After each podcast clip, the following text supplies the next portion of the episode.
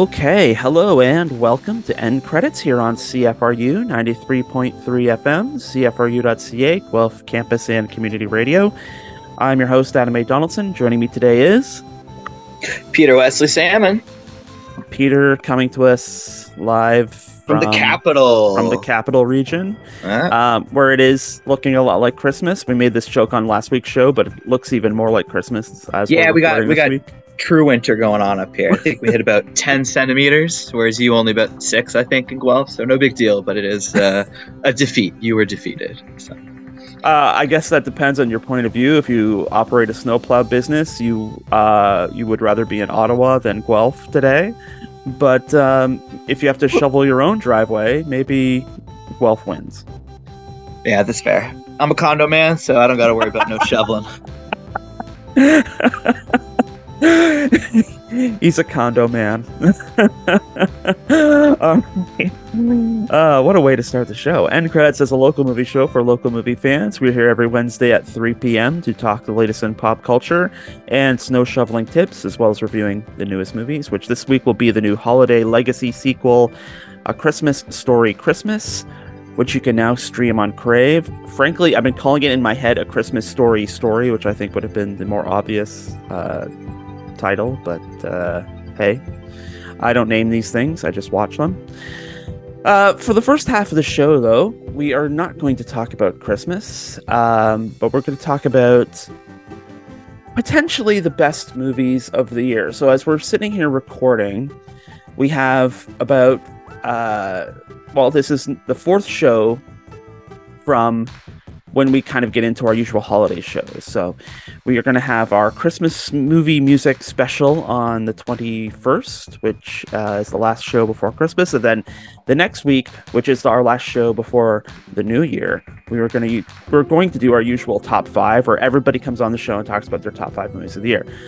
So, with that in mind, we're going to dedicate this show to me and Peter choosing three movies that we are that we have on our list that are must sees before we make our top five list, so that we can make sure our top five lists are as uh, factual and complete as humanly possible. Right? Absolutely. Okay. Any comments before we start the list? Any general no, I'm ready to. I'm ready to get going with these. I uh, I thought it was uh, we were doing five, a list of five, so I got to cut out two. That's what. but yeah, no, I'm ready. All right. I, uh, I I think for me the last quarter of the year is always the best. So it's I'm gonna have to pump through. okay. See, uh, see. Maybe we'll try and make some time uh, before going to break for like honorable mentions, then, because I do have a couple of honorable mentions on my own. Um, so why don't you kick us off with your uh, number one? Okay, so number one for me, and uh, it's played. I live right next to the Bytown Cinema. It's played there so much. I still haven't seen it. I'm I'm a failure. Uh, but the one I really need to see before the end of this year is Marcel Shell with shoes on. Oh yes. uh, mockumentary, I guess, live action, a bit of stop motion there, but uh, it just seems like uh, my kind of film. Mockumentaries are my go-to, and I love Jenny Slate. I honestly, I thought Jenny Slate was just career-wise done, you know. But then Mhm. uh, this year, this popped out, amazing. She's remarkable in it, and uh, it turns out she was just been spending the last, you know, like ten years working on it. So Mhm. it's just always enjoyable too for something that's been going on for for 10 plus years to turn out well and successful I, I i feel good for the director and it just makes it seem like such a accomplishment and even more of a true real impressive work um Mhm. and uh i'm also excited for just i i i was wondering what like all these people were doing and they're just getting ready for this i love isabella isabella rossellini she'll be in it Mhm. and uh, uh flipping uh, Nathan Fielder from uh, Nathan for You uh, and the rehearsal is going to be in it. And I'm excited to see what kind of uh, role he plays. He's Marcel's brother, so Yeah. I think he'll be in it a good amount. Um, Uh, and just no, is it a disappointing amount? Either way, just him being in it at a pinch, I'll be fine. Is there at least a good amount of uh, Rossellini? Oh yeah. No, Okay, it's Okay, um, that's good then. That's all I need. Yeah, no. That's all I need. Um, R- Rossellini plays Marcel's grandmother, and uh, who is also a shell. And uh, yeah, it, it's uh, it, it's a it's a kind of a three hander in that regard. Uh, it's Marcel, the grandmother, and I can't remember the director's name, who's also the guy making the documentary and the film. Um, yes, that's another reason I wanted to uh, go and see it. He's an auteur, right? I like supporting that sort of thing. He's the director. He's in it, story written, everything. So yeah. I'll uh, I'll just honestly, even if I don't like the film, I'll feel good having supported old Dean Fleischer Camp. So thank you, Dean Fleischer. Yeah, no, um, I don't think you will leave this feeling bad. No, no, it really does seem like my uh my it's, jam. So it's a feel good movie.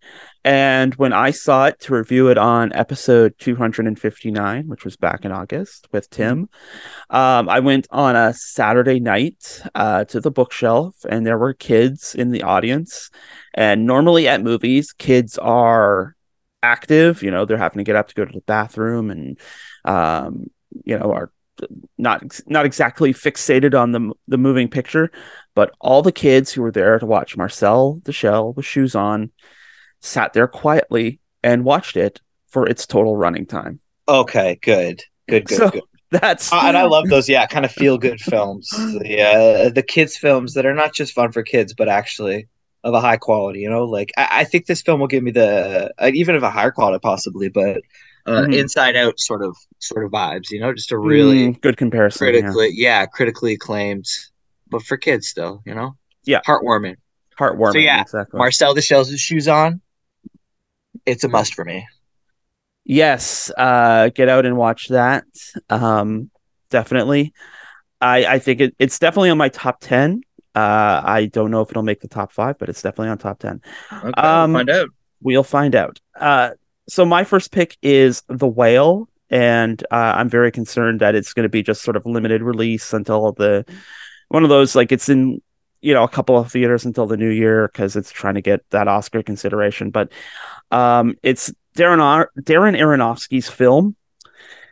It is about a 600 pound man who is trying to reconnect with his uh, teenage daughter. And uh, this is uh, the, the root of the great Brendan Fraser renaissance we are undertaking right now. He plays the, the um, I guess, the titular whale um, in the in the film. And uh, yeah, it's getting a lot of praise. This is something that Darren Ar- Darren Aronofsky, uh, keep tripping my tongue over his last name, does best. These sort of uh, movies centered around one great performance. So uh, I'm thinking particularly of The Wrestler. I'm thinking of uh, Black Swan, even Mother to an extent. Um, I, I know a lot of people hate Mother, but uh, I find it a, a fascinating artifact. Um, of of the J Law era. But um, I think I think for anyone who remembers uh, seeing Mickey Rourke in The Wrestler and thinking, "Wow, Mickey Rourke's like an actor, man. He's a capital A actor," and look at him throw himself into this role mm-hmm. where he's vulnerable, where he's emotional. Also, that movie is about him trying to reconnect with a daughter, um, and uh, you know his his fundamental character flaws and sort of being unable to um, be I guess that human that have that kind of human angle to him. It feels like the whale is going in a similar direction, and of course, it's just it's been so nice to see uh, Brendan Fraser get a lot of accolades and a lot of hype and uh, a lot of love, frankly, and and he has been very Yo, appreciative of that. Deserve, deserve it, yes. It. I've been loving it too. Just seeing I, I, I seeing a tear brought to his eye through it, brought a tear to my eye. You yeah. know what I mean? yeah. like a tear for a tear sort of thing. Everyone was bawling in my apartment. It was just it was beautiful. just like Fraser. My my concern, my concern is the film's gonna suck. Yeah. I think I think he absolutely will be without a doubt remarkable. I'm worried the film overall and it's maybe uh, it it not being great will take away from uh, Brendan Fraser. I hope that's not the case, but yes. that is I, I, I pinch a pinch of me's worried. Pinch of me. That is yes, that's a concern of mine as well. That he can get um, a very there could be a lot of division or or mixed reception for him. You know. Well, there's been some mis- Aronofsky, not Fraser. Yeah, yeah, right. There has been some mis- um um, I guess some concern already because of the depiction of people who are overweight. Uh, Fraser wore makeup and a large bodysuit. um, to play the part. Although f- from the way he's talking about sort of the preparation, he he he put in a lot of care, effort, and energy. I'm not sure where you would find a 600 pound person who's also a really great actor. I, I mean, I think representation. Yeah, I think people being upset about that is a little. That's that's the kind of thing. If he was handicapped, uh, you know, on or disabled uh, on a wheelchair or something, that would be mm. different. There's such right, a right. high amount of actors who right. are like that. But no, I can't even think of any 600 pounds plus actors, some comedians. But yeah, no. Right. Representation. No, so I, I, think that's a little silly. It, uh, yeah, it only goes negative so reception. Far.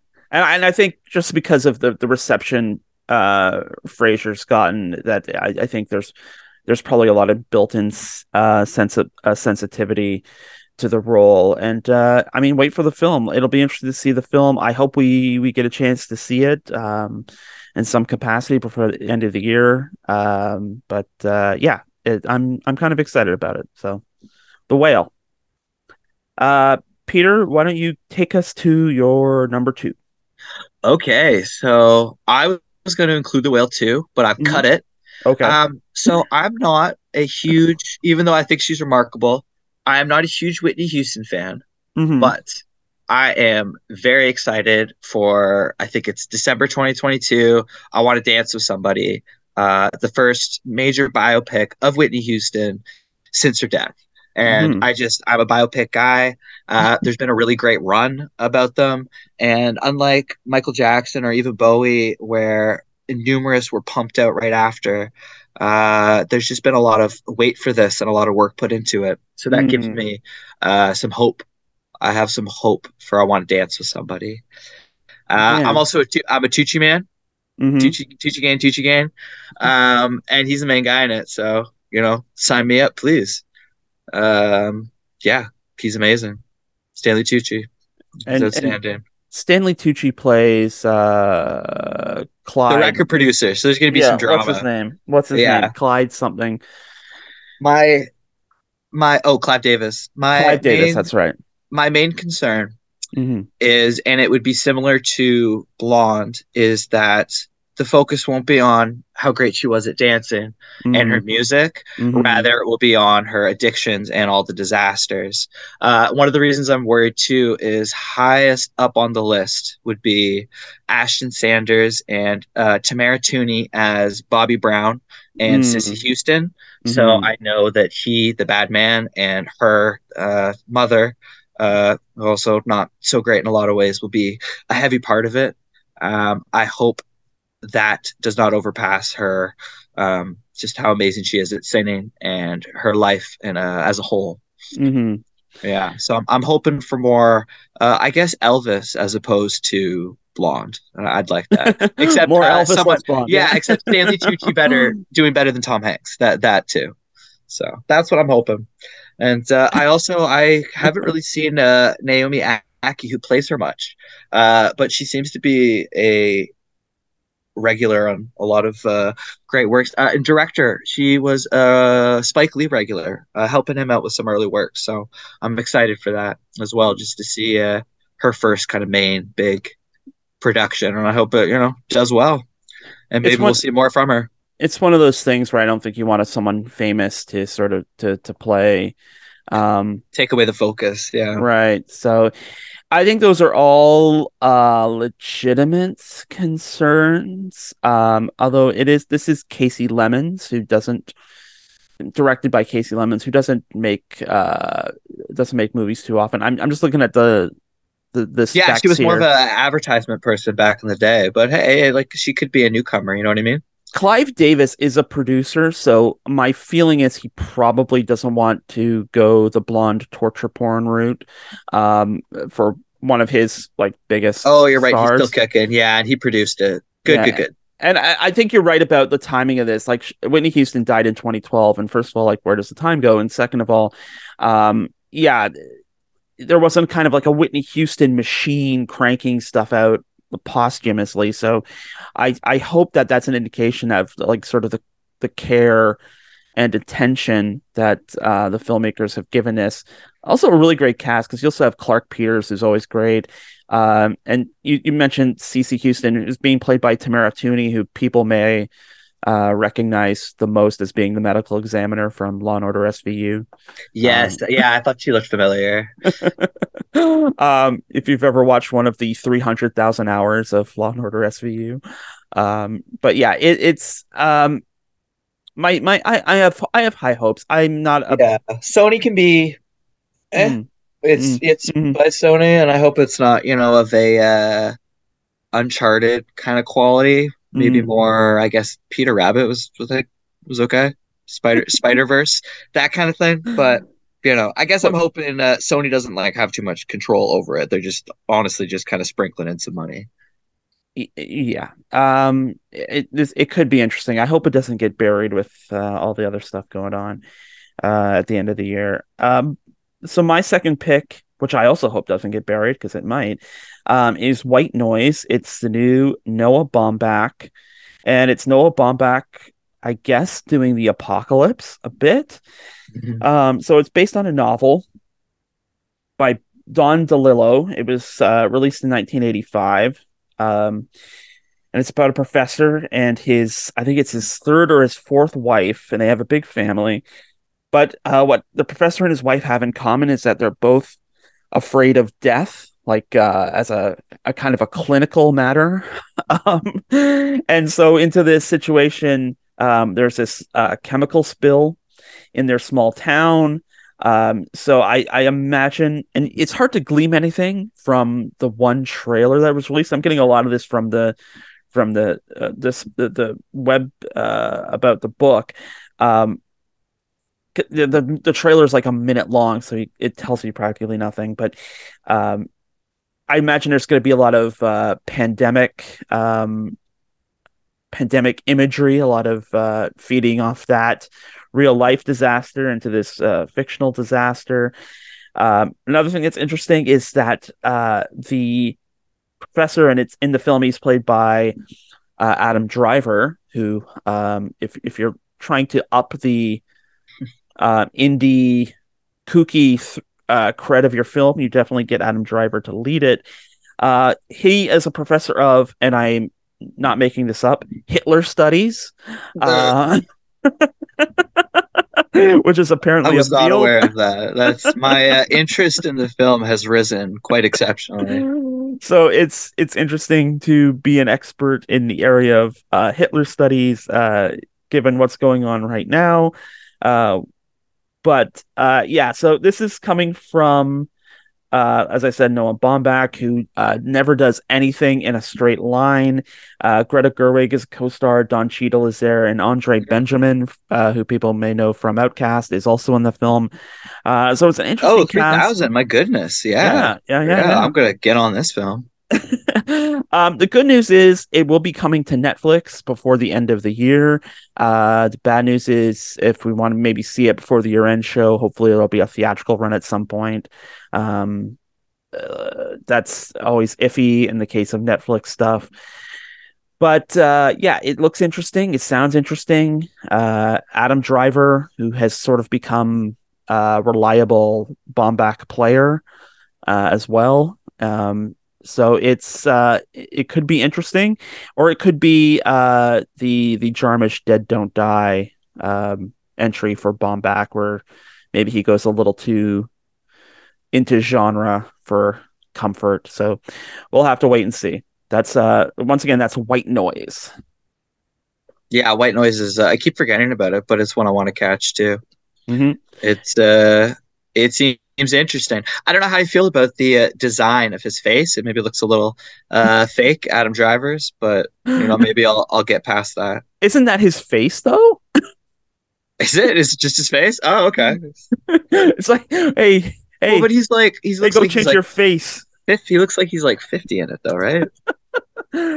um, I don't know how old Adam Driver is in real life. He might.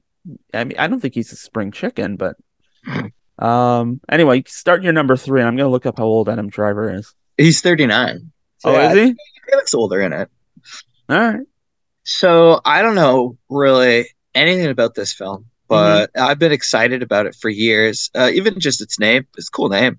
Uh, the upcoming epic period comedy drama by Damien Chazelle, mm-hmm. Babylon. I mm-hmm. am hyped for Babylon. uh, Damien Chazelle, Whiplash, right? La La mm-hmm. Land. Mm-hmm. Uh, well, actually, I was about to say remarkable. I did not like La La Land, but Whiplash mm-hmm. was uh, remarkable, and uh, it's good. just so good. Yeah, it's so good. So I'm excited to see this one because, uh, like I said, La La Land, great film. Eh, well, actually, no, I, I take that back. I just I didn't think it was great. I didn't love it. First Man, great film, not my scene, but this one, its plot, which I'm not aware of, uh, mm-hmm. looks great, and that's because mm-hmm. I'm not aware of it. So I don't want to bum myself out and know more about it. Uh, 99% of my reason too is uh, Tobey Maguire. I think uh, he's bringing him into the game, and uh, it's just good to see him doing something other than Spider Man. He's remarkable as Spider Man, but I, I want to see him. You know, uh, I want to see a a Seabiscuit Tobey Maguire.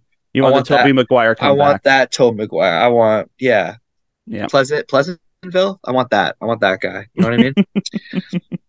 uh, and just uh, like I literally I, I, I take a glance at the casting for this one and I'm just like oh yeah what what's like Jeff Garlin is going to be in it Spike Jonze is in it Olivia Wilde that'll be interesting uh, Max Minghella who I love he's great in uh, Handmaid's Tale uh, and you know Margot Robbie is a, a main co-star and it will be great it's uh I haven't seen that since I'd say Once Upon a Time in uh, mm-hmm. Hollywood I haven't seen you know any of the the DC works or anything mm-hmm. um so I'm excited for that and then again uh Tobey Maguire and his name's high up on the list so I'm hoping to see I'm hoping to see him a good amount uh, mm-hmm. uh, I am curious though looking through it if uh maybe Jeff Garlin will be cut depends how how big he was in it, you know? Mm-hmm. So uh, it's also just been in development for about, I think, I, have been aware of this film for years. So it'll be nice to see uh, it actually getting concluded and hopefully will be of a high quality. Mm-hmm. It's what's interesting is that Samara Weaving is also in it. And uh, it'll be interesting to see her and Margot Robbie side by side. Yes, yes. also, I finally read the plot and I still don't understand what the film will be about. And I like that. That's what it's, I like. I've seen the trailer and I don't know what it's about. it's, it, I mean, it, it looks maybe like uh more of an art film than his ones prior. It'll be kind of a tree of life style. I don't know how of... you make an art film for seventy-eight million dollars, but I guess we'll find out. Yeah, he's um, gonna show us. He's gonna show us how. but I mean, it looks lush. It looks it looks so like it. It, does look like a seventy-eight million dollar film just in, yeah, exactly. the trailer. Um, and I'm hoping so, like Dune or something, it pays off. It's it's both a huge blockbuster and just objectively uh, great. Yeah, I I I have hopes. Um, not many, but uh, th- that Babylon will uh, emerge as something. I guess we'll have to see. Um, my number three is something entirely different. Um, it is uh, called Bones and All. It is from Luca Guad- uh, Guadagnino, who uh, made the Suspiria remake. He also did Call Me by Your Name, um, and and uh, what was the other one? A better, a bigger splash. Um, so he's uh, done a lot of these kind of like Euro uh, trip kind of movies, uh, slices of of uh, decadent living in Europe. Um, this is something uh, quite different.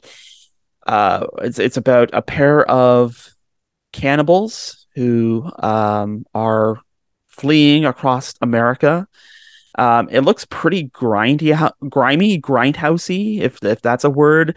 Uh, if you watch the trailer, it's uh, Timothée Chalamet and Taylor Russell as the lovers. Um, in in the course of their travels, they encounter uh, Mark Rylance and uh, Michael Stuhlbarg, who was, of course, in Call Me by Your Name as well.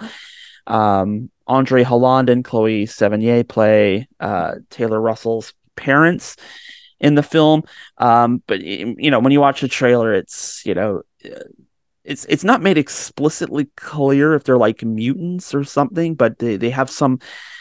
There, there are these people who have like a, a need to feed on human flesh as a matter of like maintaining their own health. It, it, it's it's a bit like vampirism, but with um, the whole enchilada of cannibalism. They have to eat people in order to to survive, and um, they encounter other people like them through the course of the the journey.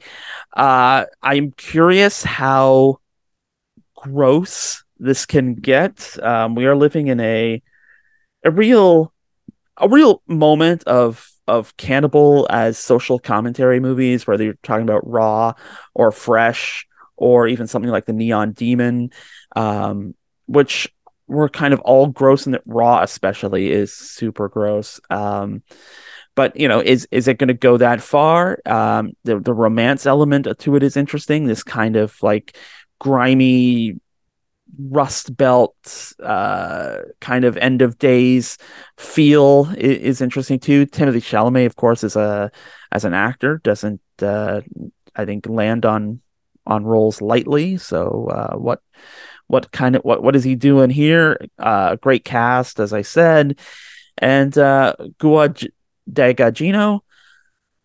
Great filmmaker. Uh, has I don't think he's made anything like really bad yet. So um, this could it, be it. This could, I don't know what, what, I don't know what it is, but it could be his first real horrendous work. But uh, I'm hoping not.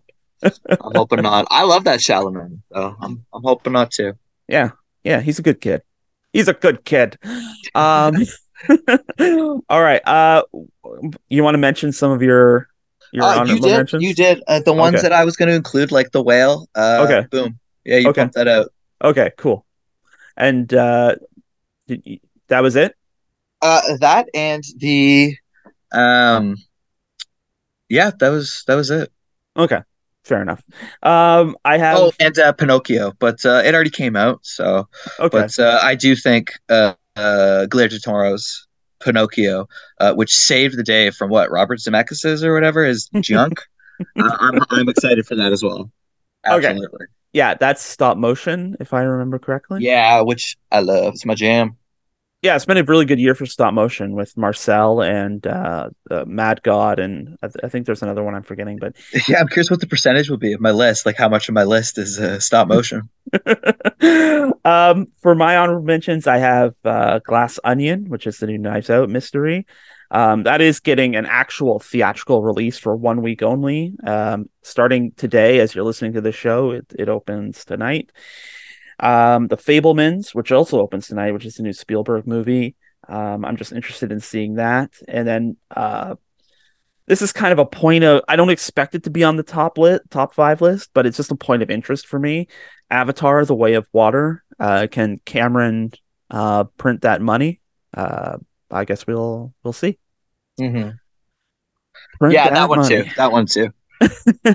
because I, I will admit that I found the trailer, uh, seeing the trailer on the big screen was really captivating. I, yeah, uh, same here. It, it yeah. definitely pulled more into the uh, interest towards it.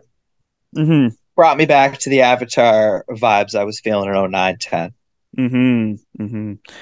All right, speaking of old fashioned vibes, we are going to get into our movie of the week, which is A Christmas Story Christmas. And we're going to review that after the break. You are listening to End Credits here on CFRU 93.3 FM, CFRU.ca, Guelph Campus, and Community Radio.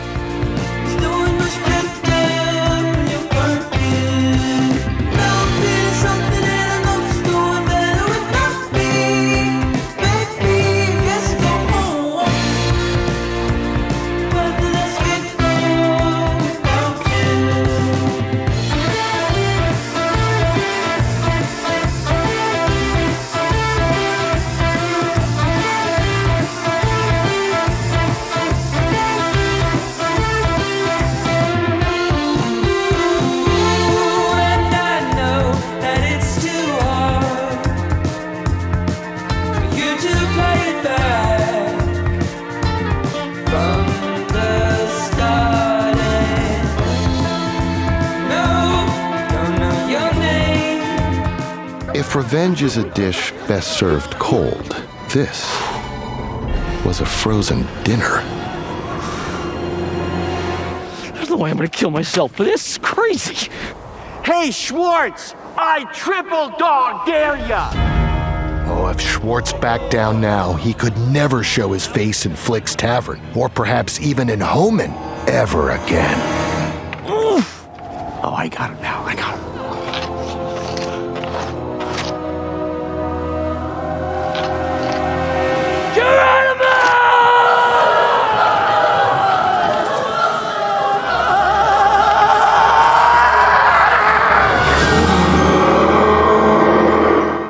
Okay, so that was a clip from A Christmas Story Christmas. It's the new film from Clay Kaytis, and it stars Peter Billingsley, Erinn Hayes, Julie Hagerty, Ian Petrella, Scott Schwartz, R.D. Robb, and Zach Ward. And Zach Ward has played kind of a, a weird kid or a bully in so many things that I thought there's no way he was one of the kids in the original Christmas story because they actually went to the trouble. Scott Schwartz, Artie Uh, Robb were also in the original Christmas story with Peter Billingsley, and I thought Zach Ward was he in that? And he was. He was oh, the yeah, bully. absolutely. He was he was the bully in a Christmas story. Um, so kudos to them getting the gang back together, although uh, Melinda For the Dillon, most part, yeah. Melinda Dillon, who is still alive, but she retired from acting about 20 years ago. Um, so the the mom, who's played by Julie Hagerty, is a different uh, a different actress from the, the the mom in the original movie. Uh, of course, sadly, uh, Darren McGavin is no longer with us, so he could not reprise his role as the dad. And of course, the whole movie is sort of centered around In a very Uh, well done way, yeah. yeah, it's Very- centered very around the, the dad, not uh, the first Christmas without the dad. Uh, so Peter, why don't you uh, tell us about uh, your Christmas story, Christmas experience, and uh, yeah, what you, what you Yeah. thought. Uh, so even though I am like I love Christmas, it's my go-to. Happy holidays. Uh, I actually have never been like a huge fan of the original Christmas story. Mhm. Uh, it didn't really, it wasn't something I really viewed until uh, my wife. It's like her favorite, so I, I, it is a, a religious viewing of mine now, and my feelings for it are are different. But uh, yeah, I wasn't. I didn't love it, and I wasn't expecting too much from a Christmas story Christmas. Uh, but it's it's really great, uh, especially if you love the first one. This is a must watch. I would say. I would say it's a near uh, perfect sequel regarding what can be done for a Christmas comedy classic. Do you know what I mean? I'm not saying it's like Two Towers or whatever, or but it's it's a really good comedy sequel that if you like the first, it's it's a must. I would I would say it is. It's really well done. Uh, it's not just a repeat of the first. Uh, when there is references to the first, it's done in a uh, very well done way, naturally brought in, not just some nostalgia being you know shoved into your face.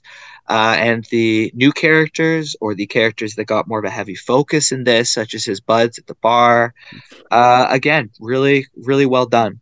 Um, and I absolutely my favorite is how Peter Billingsley, his character, still holds Ralphie still holds that true Christmas passion, and he's always he's always in his head. I, it made me feel better because I'm an adult now. I'm like in my imagination and such in my head even more than I was a kid, and he made me feel less guilty about that. So thank you, Billingsley.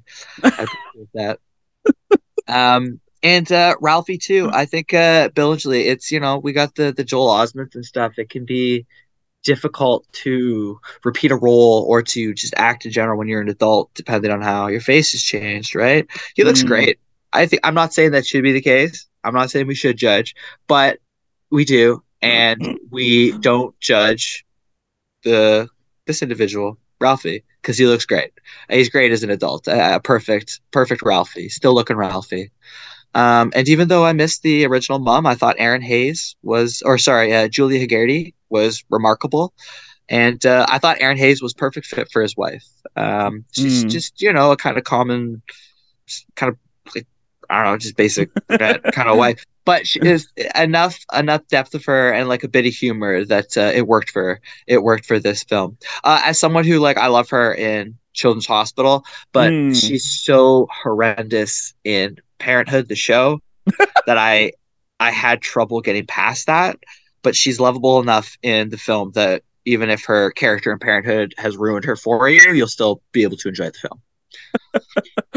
okay. Uh, I am not as bullish on as you on a Christmas story Christmas, but I will say it's better than I thought it was going to be. And and I I've come from the same That's place. good enough for me. That's good enough for me because I know you're not a fan of the first. So that's no, good. I'm not. I'm not a fan of the first either. It's kind of like the one Christmas movie that is uh, like I like a Christmas Carol. I like It's a Wonderful Life. I like uh, you know, Home Alone, and but you know, it's kind of like the one uh that doesn't get rotation from me. Although my sisters like it, so I I usually end up watching it uh, at some point. But it, I what what I appreciate is um and it's it it does capture that sense. Like this is a movie it feels like you can watch as a family. Like it doesn't feel oh um, yeah, you better. it doesn't for that. it doesn't feel compelled to be edgy. It's like we don't have to edge this up and um you know have innuendo and, and things like that. Not that that that's necessarily bad, of course, but it just it feels like a natural continuation. I I, I do wonder how much of that um Billingsley brought to the table because he also he's not only a star, I believe he's also a producer and he gets a, a, a some kind of screenwriting credit. Well, and besties with uh, Vince Vaughn and Favreau, right? So might always have some uh, right. inner workings. you know? Right. And and you know the director Money going too- under the table. well, the director too, um, Clay Kaytis, also did a Christmas, uh, the Christmas Chronicles. Uh, which I don't um, hate. I didn't despise it. So Um, it wasn't a great film, but it was when it comes to Christmas, there's worse. no, I don't despise it either. Although, um, when you watch Christmas Chronicles 2, you realize just how, um, how like his finger on the tone Kaytis had. Um, because as soon as it goes to Columbus, it feels like it goes completely off the rails, and like he It goes, Colum- it goes Columbus. yeah, he completely misreads the tone. But Christmas Chronicles one with Rock and Roll Santa, um, played by Kurt Russell, it's it accomplishes what it sets out to do. Exactly. The director, he has also done a lot of uh like current uh Peanuts Christmas specials, Snoopy, Right. all of that jazz. So he knows uh, what the kids are wanting, and uh, Yeah. I think he's wise regarding what the kids' parents also want to view, Yeah, I, as he displayed with a Christmas story, right. a Christmas story, Christmas. a Christmas story Christmas. Um I am kind of amazed by um uh sorry, I'm looking for where exactly they shot it here. It was shot in Hungary and Bulgaria. Not exactly Really, I don't know how I feel about that. It's, I hope I hope they got like a good amount of pay in those areas. But excuse me. Well, it's just like they so lovingly recrafted, recreated the neighborhood. And yeah, I'm it's thinking, well done. It looks it looks the same. and I'm just thinking to myself, like, was it that like was it that cost prohibitive to go back? Because the house is still there. The Christmas Story house is still there. And in fact, I think it just went back on the market. Um, so it exists. They could go to that house and then, you know, film the rest on a soundstage or whatever. But like was it really more was it really more cost prohibitive to go to the neighborhood, the real life neighborhood and make it look like the 1970s than it was to go to Bulgaria and rebuild the neighborhood from scratch?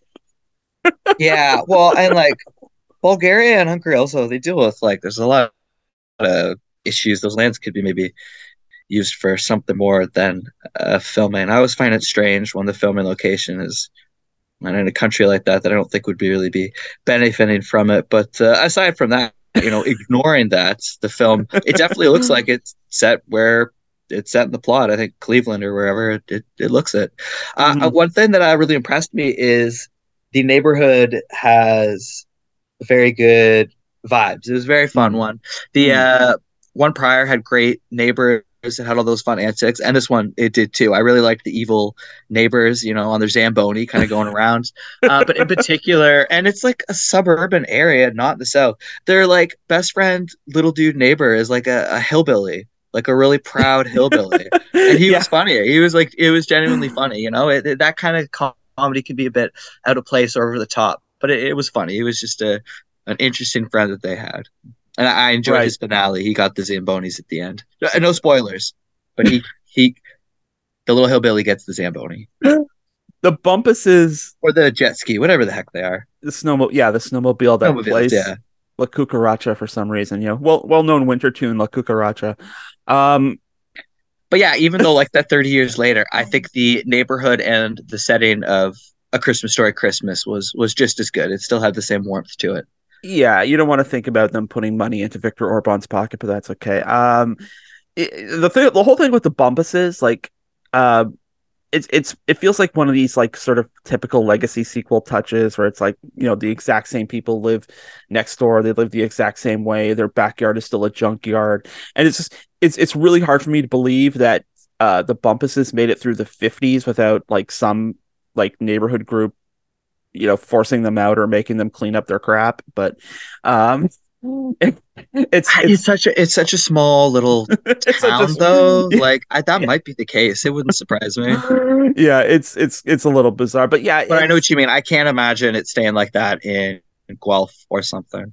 Although right. honestly there's like areas of the ward that look pretty much the way they did like 30 years ago including... well there are, there are literal junkyards in the ward so. Yeah exactly.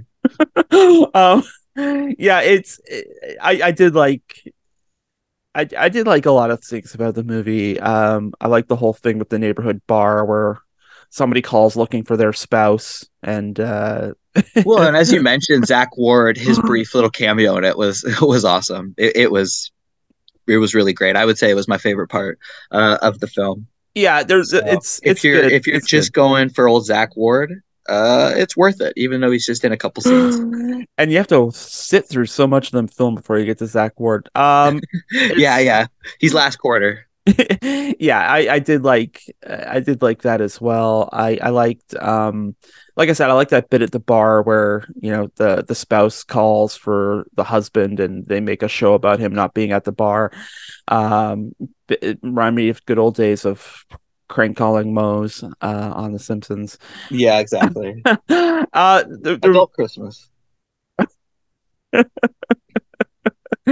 uh, one of the things I I think the one of the scenes I think kind of feels a bit out of touch is the the sledding scene where they go to the the that ramp, um, the highly dangerous ramp. So uh, where the the one kid or the one old kid, one of Ralphie's old friends, gets double uh, triple dog dare to to go down this ramp and. Uh, I thought that was okay. I thought the uh, right after that, like a bunch of people like steal sleds and just kind of ride around. I didn't. I didn't think that was necessary. No, that was. I didn't that, know who those characters were. I just. I didn't. That was ripped from Home Alone. Yeah. It, it, yeah. Um... yeah. You're totally right. It was. Yeah. that but, was whatever. This. I thought the slide part was okay. But uh, uh, I'm I was literally surprised watching that scene that no one too, got got hit in the crotch. I was waiting. Became a little too physical for you. It wasn't. Well, it's not the not the physical comedy, but it was just it, it's it's completely over the top and silly and over the top. And like I said, I was literally waiting for someone to go ah my groin or something um after getting hit in the nards. But uh fortunately, Clay Kaytis had that amount of self restraint. Uh, um, or it was cut out. it might have been cut out. it might. You're right. It might have been cut out. Um, gave a lot of hope there. they cut. They left it in so the MPA could uh, tell them to cut it out. no, I don't know. Um, but I mean, so there's that bit. Uh, that goes a little bit too far. Uh, also, it occurred to me. Kids might love that though. Uh, that, maybe. maybe that, yeah, but if kids do love that, maybe that itself is because of the usage of it in films, and that's the problem too, right? So mm, mm-hmm. the other thing that kind of took me out of the film was uh, every almost everybody in the family goes to the emergency room at some point, and it's a small town, and nobody was like, you know, hey Ralphie, we're a little concerned that all your family. Oh, members... financial! I hadn't even processed that. well, I, not, maybe, not, not just that, but just you know the the this may be like modern the modern point of view but you know if you know a whole family ends up it going to the hospital for a couple of days um and no nobody kind of wants to call social services bit weird yeah but they could have made the uh they could have made the family injuries a pinch less uh ruthless you know so like they got injured but didn't have to go to a hospital. Yeah it's uh so i mean that's those i mean these are kind of like nitpicks. Like i i i wasn't expecting as i said i wasn't expecting much from this. Um i, I think there's kind of like a general feeling at least from from a modern perspective, like what was the last like new Christmas movie that you watched? And I was thinking about this, like uh, like not not necessarily like of the Hallmark oeuvre, um, but you know, going to a theater or or something, and then you know, watching a Christmas movie. And I was trying to think like what was the last one I did. And, the thing I keep coming back to is probably Last Christmas, which is the uh, romantic comedy based loosely on the music of George Michael, um, starring Yeah. Emilia Clarke. Um, I think for me it would be the Harold and Kumar Christmas one. Ooh, so wow. That too a long time ago. I, I just watched so many classics at home, you know, or the uh the ones that like Netflix has now, or you know maybe even Hallmark if you know I'm feeling it. It just, Uh, yeah, it, so it yeah, just it's been years, it's been years. it just feels like it's been so overtaken by uh, like the Hallmark and Lifetime things and turned into like just these shaken. Candace is gonna hate me these shake and bake romantic comedies. oh yeah, no, they're not not of a high quality, and I do think it's it's been damaging towards the uh, need uh, because it's because we don't need to have Christmas films in the theaters just for them to make money, you know. But it it is too bad. It is Yeah. too bad. well, I mean, do Christmas movies make like every almost every Christmas movie that is like we consider a classic wasn't a hit. Like the the exceptions are like Christmas Vacation. That's true as well. So maybe theaters have just kind of accepted that now. But uh, yeah, there is some warmth about that, some uh, festive feeling that I miss. But I think uh, I think even the original Christmas story wasn't a hit. It did okay. oh, it was a sleeper. It was a sleeper Yeah. for sure. I was reading about that earlier. Yeah. So it's it's interesting that um I don't think making a good Christmas movie is as easy as people think it is. Or or even like making one that lasts. And I guess we'll we'll find out if a Christmas story, Christmas like stands the test of time because I think it. I think it will. At least when it comes to its uh, connection with the first. Honestly, I will have trouble from now on just watching the first Hmm, and not not viewing this after as a continuation because it, it is a very solid one. Mm-hmm. Mm-hmm. It's, I mean, it's this the, the original Christmas story is like about 90 minutes. This new one is about 90 minutes. So I mean, it's a good double Perfect. bill. Yeah. So it, you could you could watch them side by side and and it's like a make it like, like a Christmas Eve night. We're gonna watch Christmas story and then we watch a Christmas story Christmas again. I yeah, exactly, exactly. they think they missed the the boat calling it a Christmas story story, but that's um I don't make those calls. but yeah, it, it's I I was surprised how uh how drawn in I was by it. Um Peter Billingsley he manages to hold it down. I think it helps that he's sort of he, he, he has a very I mean it's it's Distinct it's look. Right. Well, no, I was going to say it's like it's not a, a foregone conclusion that someone will hate will be able to hang on to their youthfulness as they grow older. Um, uh, there was a a thing I saw on Facebook the other day, where it was like a side by side of the Mighty Ducks kids, like how they were in like '92, and then how they are today. And you know, you wouldn't have in very few cases would you put two and two together, like that that awkward looking kid grew up into this handsome devil Yeah, yeah. but I will say Peter Billingsley, old Peter Billingsley, does look like he's spraying from young Peter Billingsley. Um, he has managed to hold on to uh, a certain youthfulness that um, that works. And uh, again, I mean that's but still like a good completely out of his control. Yeah, and and Not, yeah, It's not like Will Ferrell and Elf or anything like that. He's just got. He's like his dad. He's like his dad. He's just got a true passion and love for Christmas, and understands that family is like a huge, if not the main part of it. I mean that's what I like about this is that this isn't like Ralphie the conquering hero. This is Ralphie like typical like middle class dad who's you know struggling he's the whole plot is he's like taking it this year off to try his hand at a writer and he's kind of like on his last few rejection letters and um so it, it's it, it's an added level of stress that he's getting close to the end of this time. He's allotted to make himself a success at this dream he has but then he has to take on this added responsibility of taking his father's place as the um the christmas marshal i guess you could call him. And and you know it from from the whole thing about the the gifts are stolen and so you know how do they make christmas happen um with um with you know on a, on a very limited budget like the fact that their car is a junker you know there's the whole Yeah. thing with the you have to crack an egg every couple of miles to keep the thing going um which is a great little sort of uh i guess home you know uh, what do you call it the life hack uh you Mhm. know to crack an egg in the radiator to keep the car going another couple of miles it you know there's just little touches like that that uh, make it feel authentic in a way. And w- what i appreciate and this is this this is something i always note in period movies do they bang you especially if it's like modern era like 60s 70s and 80s do they bang you over the head to remind you every second with every every piece of set design and every musical cue that this takes place in 1973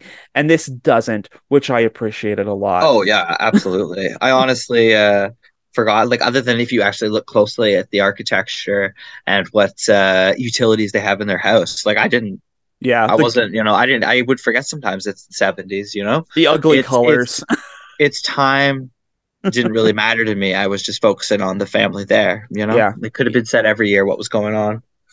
and i do want to shout out the kids um Oh, well, the- especially for their age. Uh, I think the son in particular, he was a really good uh yeah good river actor. River Drosche and uh, Julianna Layne play Ralphie's son and daughter, Mark and Julie.